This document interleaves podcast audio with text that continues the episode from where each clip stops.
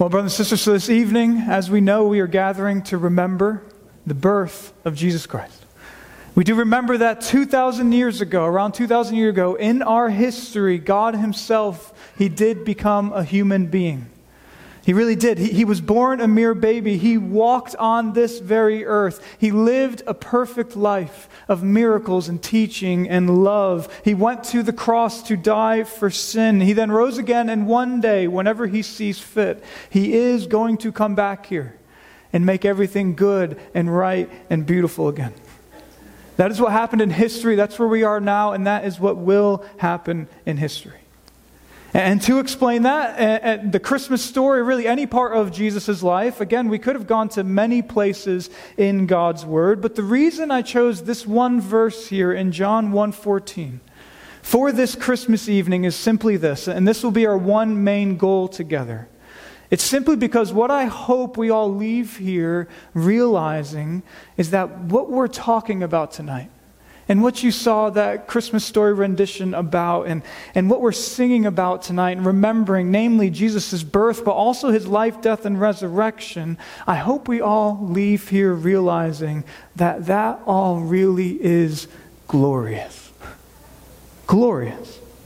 Or as our verse says, I hope we each leave here personally saying about Jesus, you know what? I have seen his glory.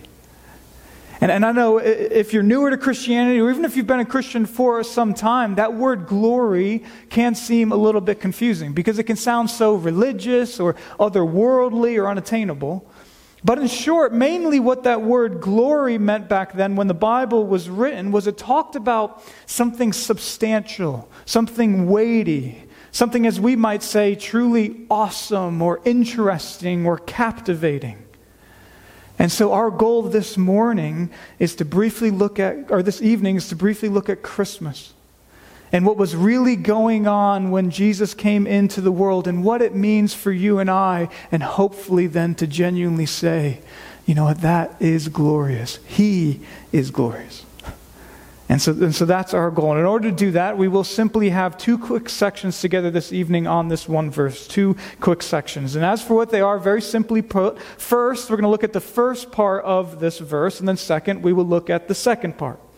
And we'll do that because, as we'll see, these two parts sum up, in a way, some reasons why Jesus' coming was and still is so glorious.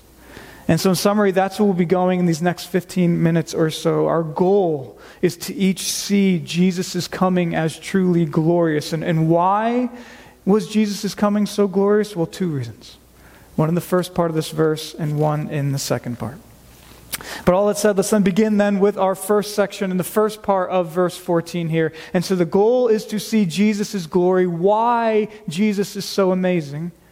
And, and so, what's the first reason why Jesus' coming is so glorious according to this verse? Well, you can see it for yourself because the verse starts with, quote, and the Word became flesh and dwelt among us. And stopping right there, that one statement that begins that verse truly is incredible. Because if we had more time, we could look more in detail at the first paragraph that opened up this whole book of John, and there we would see who this the Word is. And who is the Word? Well, He's the one apparently who was there in the beginning. He's the one who created everything. He is the source of life. He's the source of all goodness and light. That's the Word. And in basic, as we know, that's God. And think about it when, when we think of God like that, or really if you were to tap almost anyone on the shoulder and ask them to describe God, they, they usually would describe God as things like that. Right? Meaning, people usually now do think of God as the one who was there at the beginning, or as the one who made everything, or as the source of life, or as being all powerful and even good. That is how most people think of God. And that's, in a sense, a very good thing because all of that is absolutely true. And those are big things concerning who even the Word here is so far in John chapter 1. But do you know what else is true about the living God? And what is particularly glorious about this God? Well, it's that the same God who is eternal, the creator, the source of life, all powerful and all good, he really did become one of us. And, that is astonishing.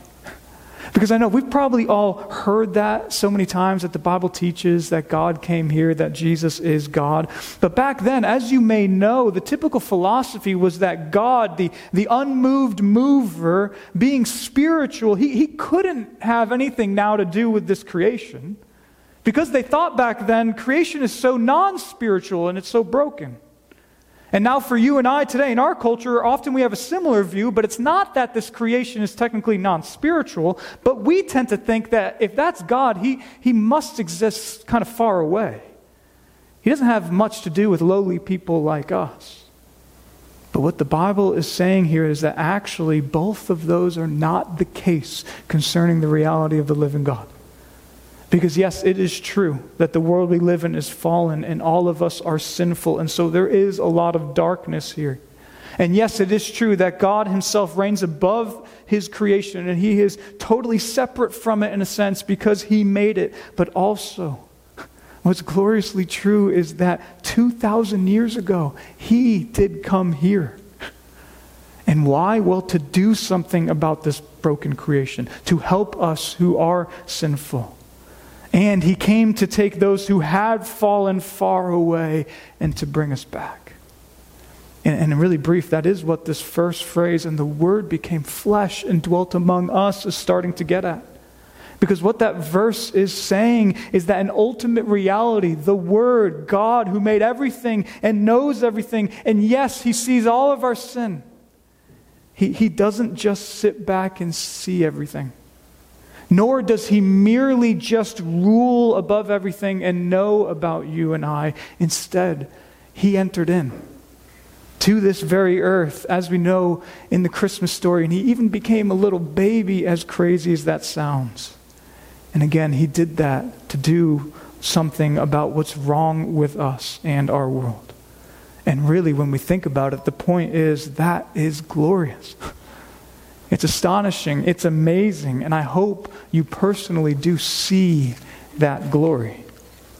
And so that's the first thing that we see here about why Jesus' coming is so amazing, so glorious. But that leads to the second thing in the second part of our verse here. So Jesus being God himself is substantial, it's amazing, it's glorious. But then the question we may have is but if that's true, right? If God really were to come, well, what would he be like? Right? How would he act? How would he reveal himself to be if he really were to dwell among us? And on that now, now notice how that verse ends. So, so the Bible says, and the Word became flesh and dwelt among us, and we have seen his glory. And what's his glory like? Well, the Bible explains we have seen his glory, glory as of the only Son from the Father, full of grace and truth. And both of those phrases do explain who the living God truly is. Because think about it, when we talk about Jesus, when we talk about Christmas, we're not just talking about God coming, that's true. But when God came, of course, he must have so deeply revealed who he is. And so the question is well, then, who is he? Who is God? What is his glory? What is he like? And the answer here is first is that his glory is as of the only Son from the Father. And that might sound confusing, but that does mean that in ultimate reality, I hope you know, God is a family. The Father loves the Son, the Son loves the Father, and the Spirit is the love between them. And, and that's why, by the way, it's why families are so important in our world because we're made in God's image. And that's why God has always been a God of love. God is love, as the Bible says, all because the Trinity, as we call it, shows us that God has always been full of relational love. And so that's the first thing that God revealed himself here in Jesus. In short, he showed that he, as God, is love. He's always, forever been in relational love. But not only that, but then when God came and revealed his glory, as the verse then ends, he showed his glory is, quote, glory as of the only Son from the Father, full of, and, and full of what? Well, ask yourself. I know it's up there, but ask yourself, how would you fill in that blank? If you were to have to answer, well, God's glory is full of, maybe you'd think full of just power, full of uh, fear, full of just commands or requiring our subjection. But no, and really, it's so important to realize that that is not what the Bible says here about God's glory.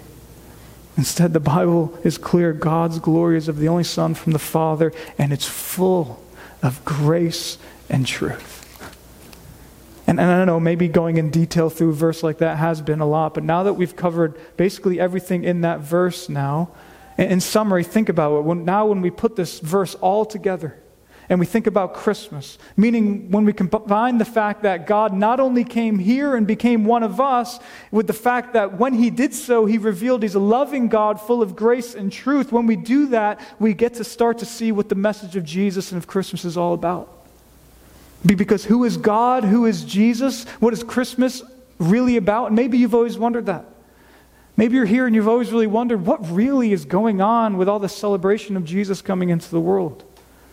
Well, in short, the answer really is Christmas is about God Himself coming and revealing His relational love. And in Jesus, He reveals clearly He's a glorious God full of grace and truth.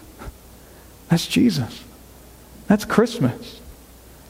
And on that, though, just thinking about you and I here this evening, we, we do, though, need to know that God does reveal both grace and truth.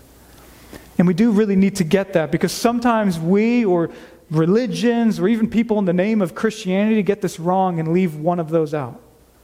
And so it is important to note that what the living God reveals about himself is grace in, and truth in Jesus. Meaning, God doesn't reveal some graceless truth which is what maybe some of us in this room have experienced, because that can be more typical religion, religion that claims to be true without having any grace. And so God doesn't reveal graceless truth, but also the Bible is clear God doesn't reveal some sort of truthless grace either. Some sort of sentimentalism that only is what we want to hear all the time, without any tough, tough truths and realities and things like repentance. Instead, what God's word says here is that Jesus reveals God's glory is grace and truth. Right, we need to hear that because that's what's good for us. Because as for truth, just briefly, God is always right, right? And we aren't. And so, yes, He, he sometimes does reveal certain things that are true that aren't easy for us to hear. And for example, the somewhat hard truth is that the reason God came, the reason Jesus had to go come so far and become one of us is because we each are sinners. We are far from God on our own. And Jesus in his life, his death, and his resurrection is clear about that. And so the truth is, I hope you know, that we each do need to be forgiven. We each do need to repent from our sins and embrace what Jesus did on the cross. All because on our own we are far away from God. And so that is truth. And sometimes, to be honest, it's that very truth. Although it is true that keeps people from seeing this glory of Jesus. But again, God doesn't only reveal truth, though, because God's glory being not just truth, but also grace and truth, shows us that most gloriously, though. Yes, it is true, we are sinners. God is clear about that. But most gloriously, I hope you know that what Jesus as a baby and Jesus as an adult, and especially Jesus on that cross, shows us is that God did not become one of us merely or mainly just to tell us a truth like we're sinners. That is true, but instead, the amazing grace about Christmas, about Jesus and his message, is that he came for the very purpose of forgiving sinners like us, of loving us, restoring us, and healing us forever. He came to show grace towards sinners, to forever forgive and change sinners. That's what Jesus' birth, life, death, resurrection show. And in short, it's that which also is glorious. It's part of Jesus' glory. It's amazing because God, Jesus, He didn't need to do all that, but He did for us. Which then, all that said, bring us back now as we come to a close to where we started. That then means that as we now all heard this, we now do each have to decide whether we agree with this. We have to notice now if we've seen and loved this glory of Jesus. Meaning that is Jesus and his glory, but now we need to accept this or not. And concerning doing that, this is actually where that word glory may actually be a little helpful because what we don't do, I hope you know, what we don't do when we ever become Christians is we don't add to Jesus' glory when we become Christians or when we live as Christians. Because to be honest, that's almost silly sounding, isn't it? We can't add to Jesus' glory and to who he is and what he has done. And so, rather, again, to be a Christian most basically just means that we see this glory. We realize how amazing Jesus actually is, and we accept it. We accept him, and we trust him because of what he did.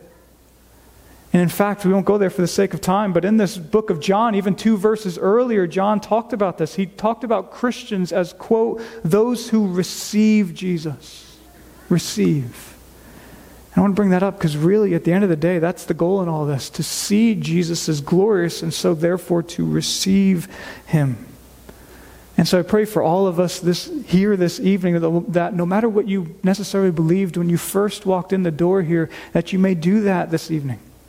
And that means that if you are a Christian already, praise God, but I do pray that this evening you may see afresh through John 1, but also through everything in this service, you may see afresh how glorious our God, our Jesus really is. Because God's glory is infinite, and we can never tire of seeing and praising God for how amazing He is and how good He is towards us. But then also, though, if you did come here this evening and, and to be honest, you haven't genuinely trusted Jesus, I, I pray that you might even do so, maybe for the first time this evening. Maybe through something in this service, God's word, you may see Jesus' glory this evening and trust Him See that you need him and so receive him as your Savior, as your God. And, and finally, though, let's all do that. Because the truth is, church, one last time, we can't say it enough. The living God really did come here. His name is Jesus. And in the Christmas story, and in Jesus' life, death, and resurrection, and in how he loves us now, and in the fact that he is going to come back and make everything good and right again, in all of that, we truly have seen his glory. Amen. Amen. Let's pray, and then we're going to hear the Christmas choir. Would you pray with me?